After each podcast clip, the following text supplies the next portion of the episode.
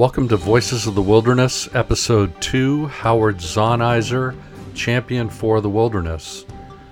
I am just in awe of what Howard Zahniser was able to accomplish through sheer determination and a point of view that we just don't see much these days. Um, a, a spirit not only of cooperation in getting things done, but an extraordinary amount of patience Wilderness preservation is often positioned as being winner take all.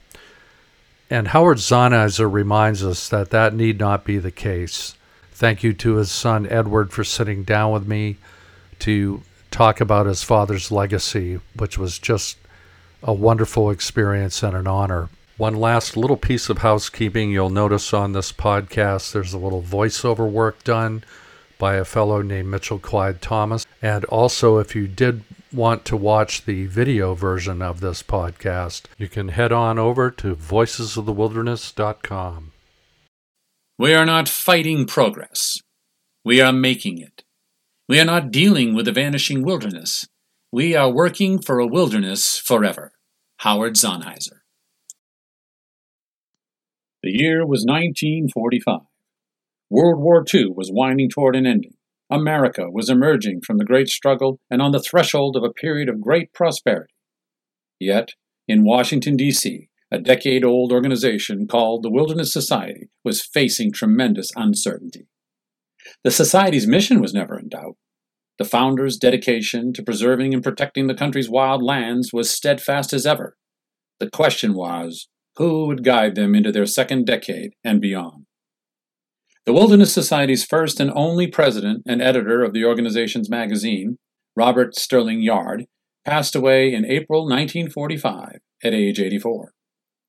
Only three years after the Society was founded in 1935, another of the founding eight members, the seemingly invincible Bob Marshall, had died in his sleep on a train bound from D.C. to New York City at age 37. Of the six remaining founders, the two best suited to the job were least able to give up what they were doing. Ernest Oberholzer was living in the wilds of Minnesota on Mallard Island, waging an effort to preserve what would later become known as the Boundary Waters Canoe Area Wilderness. Living on his remote island, he orchestrated the successful campaign to preserve much of the Quetico Superior Lake area. Aldo Leopold was living in Baraboo, Wisconsin, where he and his family had restored a shack were experimenting with prairie restoration, and where Leopold would find inspiration for developing his land ethic and his influential book of essays, A Sand County Almanac. Two of the other founding members were also too busy to take on the role of president. Bernard Frank was active in four other conservation associations. Harvey Broome was pouring most of his efforts into protecting the Great Smoky Mountains near his Tennessee home and would become the Wilderness Society president in good time.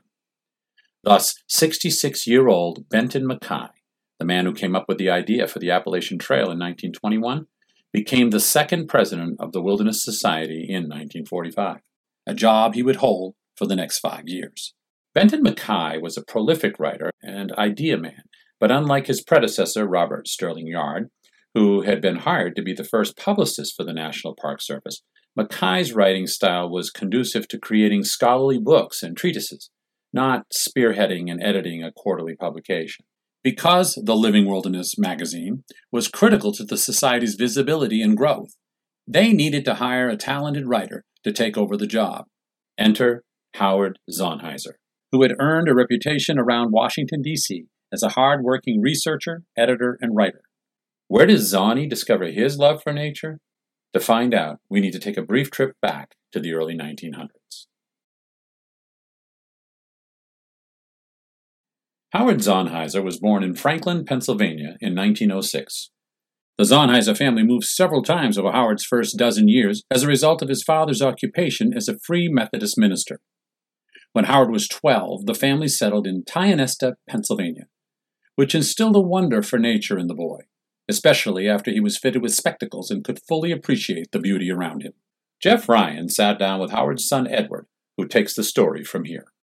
Tionesta is a river town on the Allegheny, and uh, much of that area is now part of the Allegheny National Forest, but of course was not when he was a boy there in Tionesta before the, well, around 1920. Tionesta was uh, very rural. Um, the surroundings were very rural, so he spent a lot of time in the whoops. right. And um, he, he really fell in love with the real world once he saw it sharply. And also, one of his elementary school teachers uh, started a junior Audubon thing. And that's where he became fascinated with birds, and the birds eventually led him in, into uh, the wild. Right. So I guess Right. that's that was the impact of Tionesta uh, was just living in an area where there's a lot of wild, still wild country around, even though you know it was settled Pennsylvania area, but there was a lot of forests and um, trout streams and things. When I was a kid, we fished there. The river was really important to him too. I get the impression that he was very excited to uh, show your mother the river. They spent some time. Was it at, just after they got married, taking a canoe trip down the river from New York?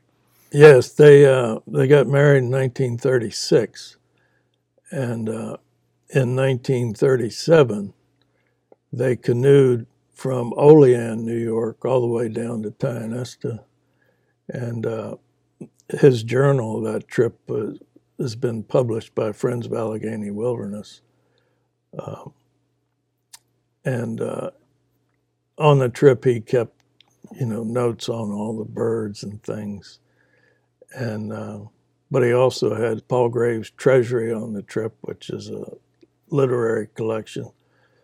So uh, those were his twin influences, really, Right. were the natural world and uh, his his pantheon was the Book of Job and Dante and William Blake and Henry Thoreau. Those were his those were his mentors. Right. All great influences. Yeah. Well, speaking of literature, uh, your home was floor to ceiling with books, and your father could scarcely pass a bookstore without browsing or buying. Well, he was such a book junkie that in uh, George Friend's bookshop on 9th Street in D.C., every time I went, I, I got a free book because George Friend wanted me occupied, you know. Right. He'd say, Oh, Edward, uh, he says, I got a book here I think you'll like. And uh, so he would take me over to the shelf and pull it off. It was obviously pre selected. And um, so I would start reading this book, you know, and he said, Oh, well, you, you can take it home. You can take it home. Just to pacify me so my father could concentrate on buying books. So when your when your dad, who was um, obviously a, a really talented writer, that kept getting better, I think, due to his government jobs and having to continually produce.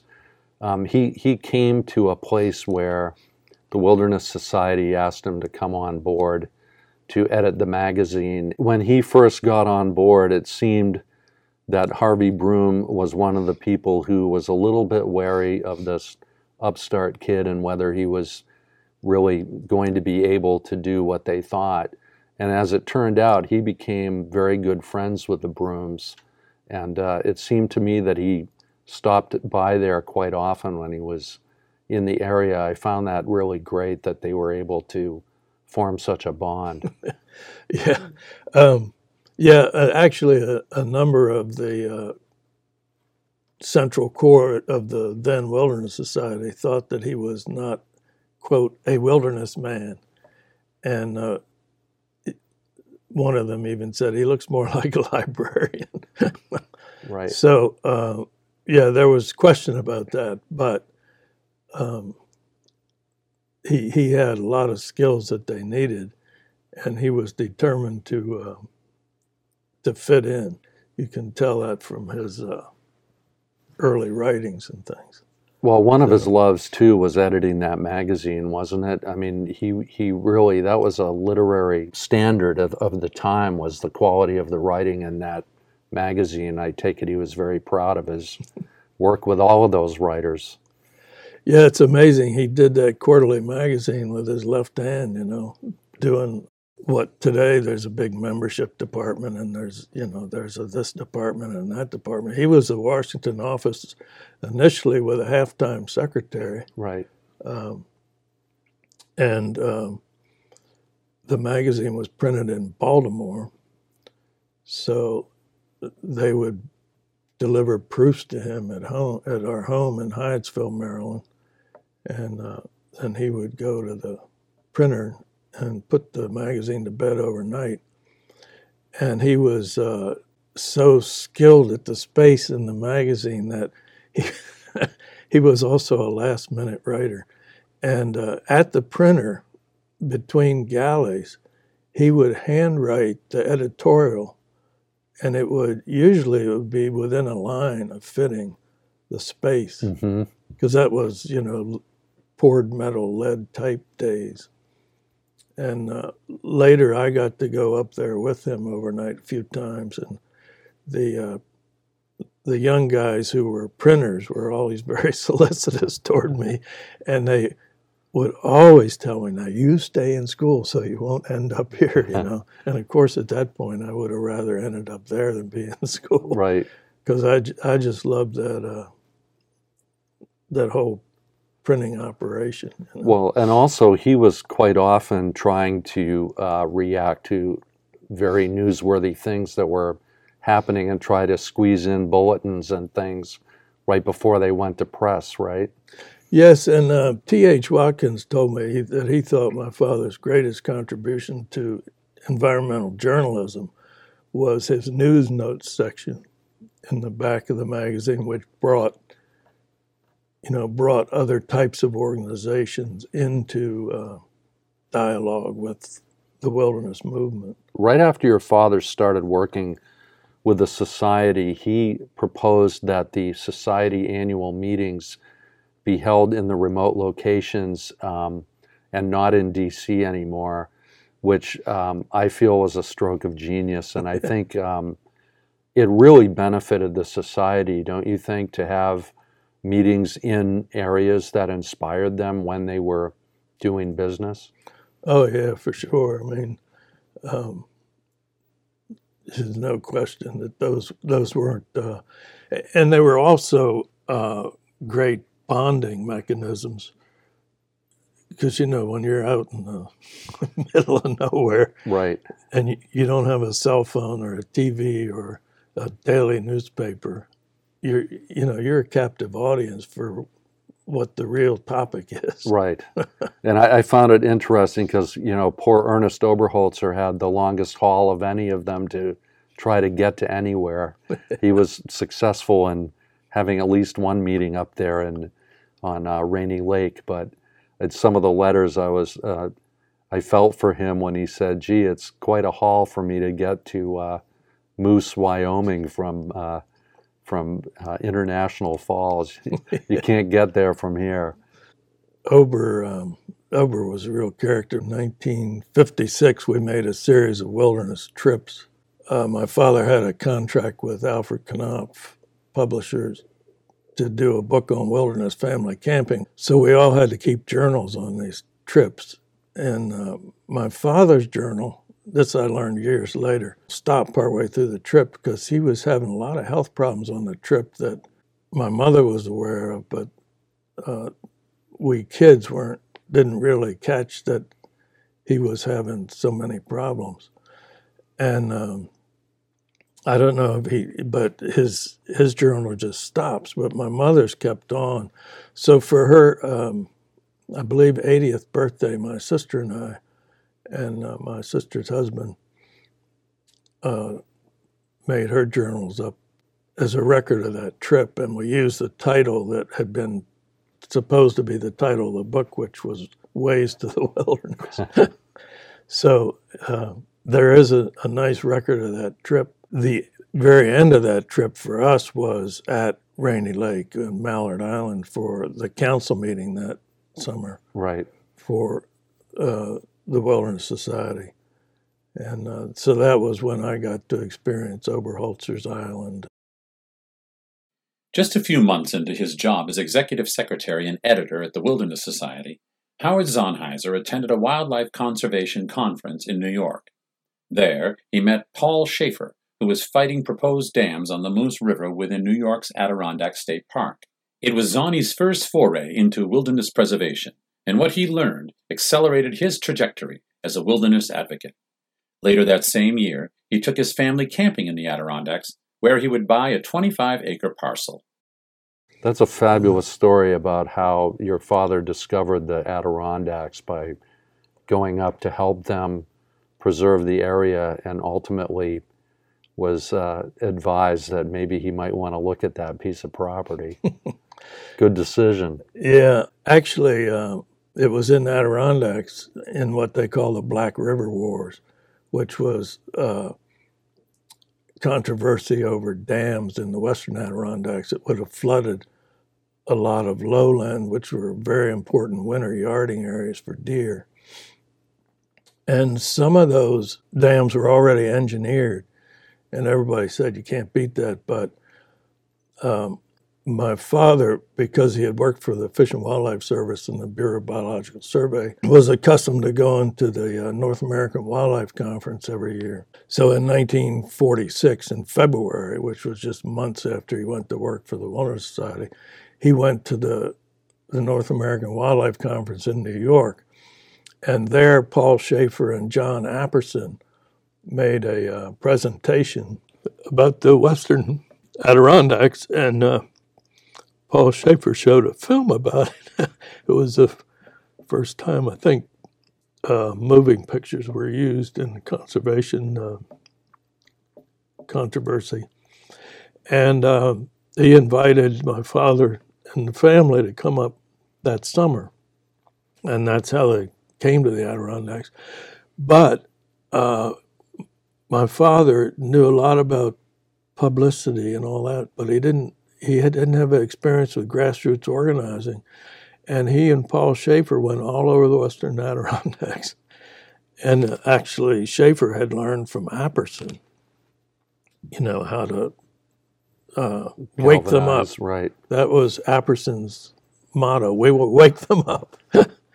so they trekked all over the Western Adirondacks, and that that was really the training for the Echo Park. Right. And Echo Park was the training for the Wilderness Act.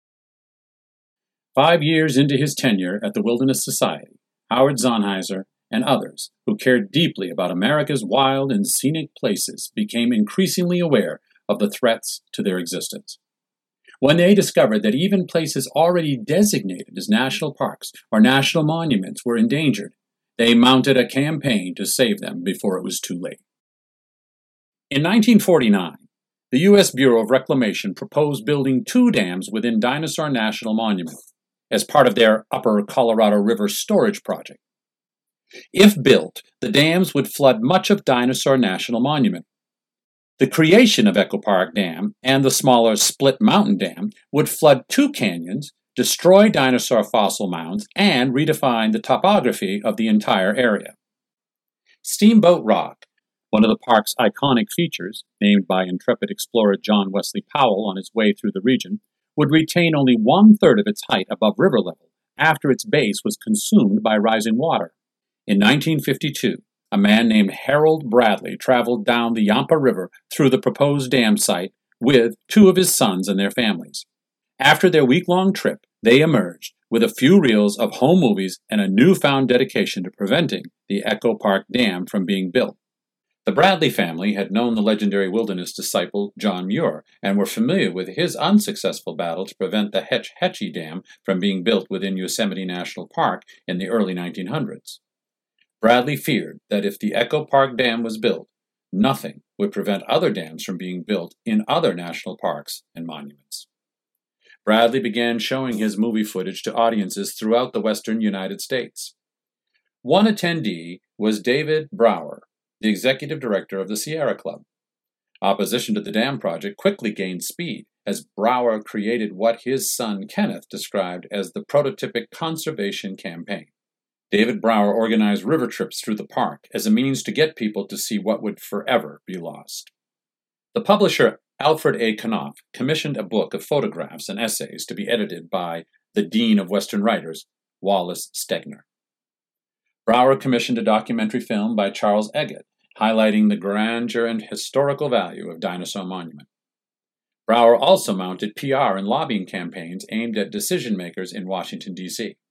David Brower's chief ally in Washington was Howard Zahniser.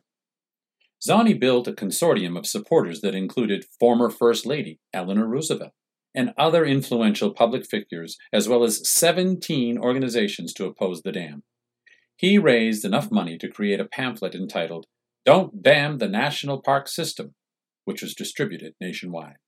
The powerful partnership and coordinated efforts of Brower and Zahniser made history. Their campaign to save Echo Park set a new standard for protecting existing public lands. When the Colorado River Storage Project Act became law on April 11, 1956, it stated that no dam or reservoir constructed under the authorization of the Act shall be within any national park or monument. In order to defeat the dam project, one concession needed to be made. The U.S. Bureau of Land Reclamation insisted that the environmental groups that opposed the Echo Park Dam would not oppose the construction of the Glen Canyon Dam which would be built on the Colorado River in northern Arizona. Yet, those who fought to preserve Dinosaur National Monument had accomplished much more than they conceded.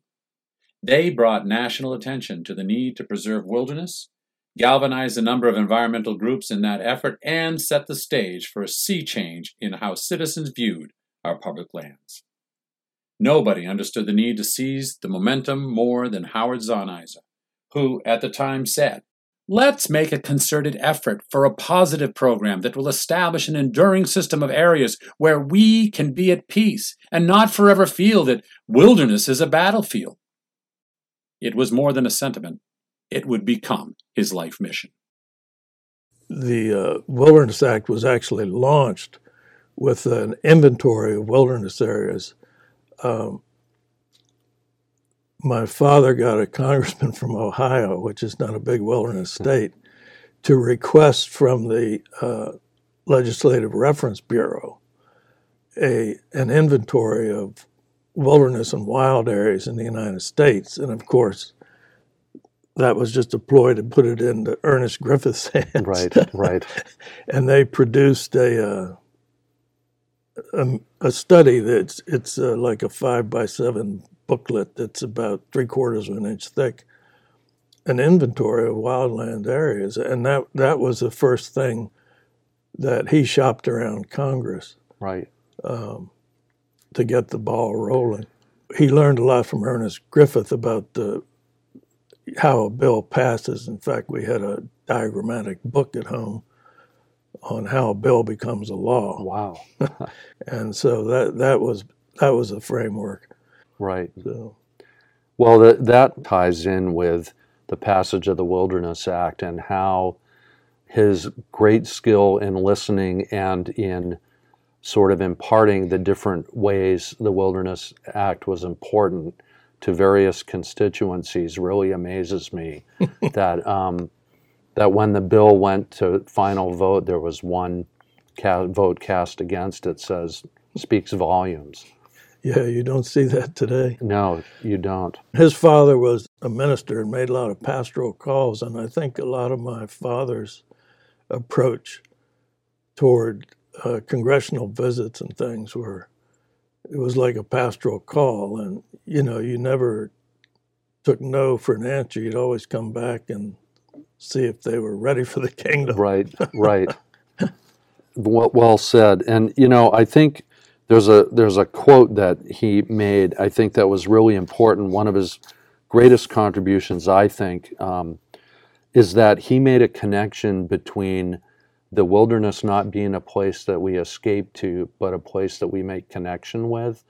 And I, I thought that that was a really profound uh, concept to come up with in that space and time. And I think that actually changed the conversation around wilderness. Do you agree?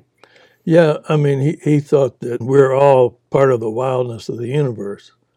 And, uh, and he didn't see separation. And, and he was a quick study of people like Aldo Leopold, whom he greatly admired. Leopold had a, uh, a great sense of the grand scheme of things, and that uh, the whole idea of the land ethic of drawing the entire biota into uh, even into the legal ethos that that's such a leap forward and uh, so he he was he learned a lot from the people around him. Right, right. I uh, worked for the Wilderness Society for a time doing some filing work. They had like years of correspondence stacked up on top of the file cabinets.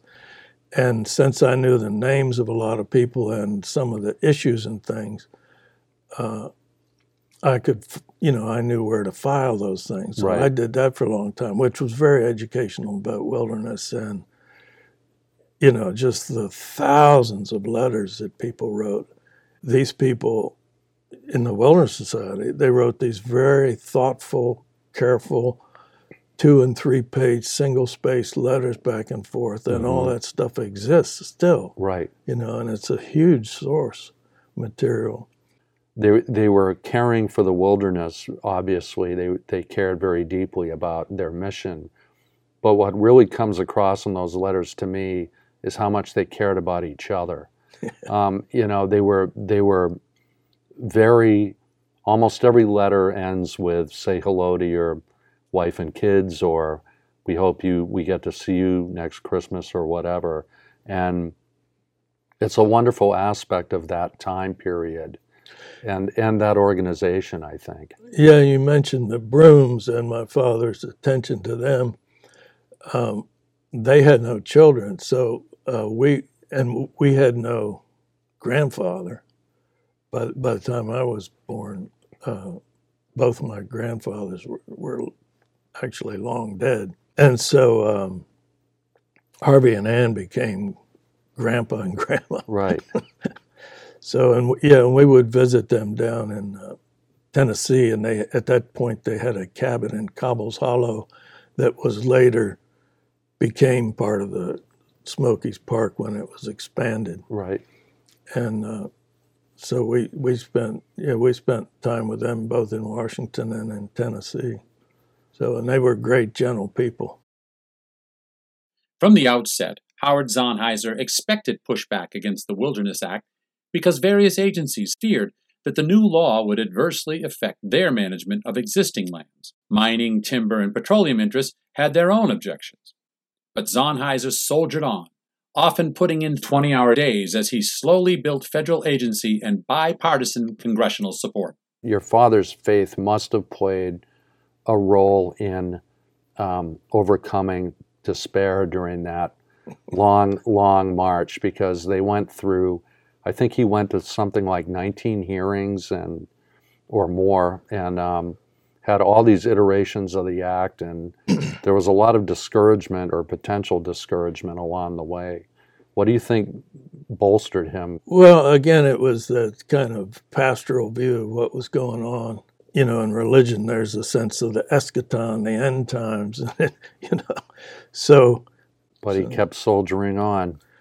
With, Yeah. with his multi-pocketed, uh, he had a special jacket designed with pockets sewn inside. Yeah, in uh, Georgetown, which wasn't at all like Georgetown, the part of Georgetown part of Washington D.C. today, but it, there was a uh, tailor named Esai Silas, really cool guy, and so he he made these jackets for my father that had big pockets inside them, and uh, when I was young, I could barely lift his suit coats when he came home from work, because he'd have uh, always have um, a lot of wilderness bill propaganda in the pockets, but he also would have usually in one pocket um, like a, a Dante or a Thoreau or a Blake, you know, Right. and uh, and a lot of his books had uh, uh, DC Transit bus transfer bookmarks because you know they didn't have money to ride a cab in those days. Right. So when he went down to the hill or such, he'd take the bus, and uh, so lots of his books uh, had bookmarks that were DC transit passes. In all, it took eight and a half years, spanning three presidential administrations, 19 congressional hearings, fierce debates, numerous cross country trips, 66 revisions to the bill, and a relentless drive that sacrificed his own health to achieve what many observers, including at times supporters within his own inner orbit, deemed impossible. Yet it is paramount to understand that it wasn't just hard work that brought squabbling parties to the table. Howard Zahniser's heartfelt views concerning the connection between wilderness and humanity appealed to our greater sense of purpose as individuals and as a nation. Far from being an us versus them proposition, Zahniser's view that we are not fighting progress, we are making it, and that America must designate and protect wilderness areas in the interest of our greater good was compelling enough to engender nearly unanimous interagency and congressional support. It is a testament to Howard Zahniser's perseverance and character that it was so. Howard Zahniser went to sleep on May 4, 1964, with the knowledge and contentment that the Wilderness Act was headed for approval.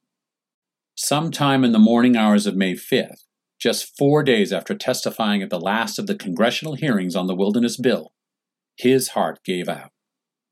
He was 58 years old.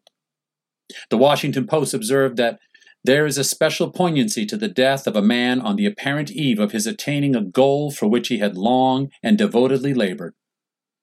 In July 1964, the full House passed the Wilderness Bill by a vote of 374 to 1.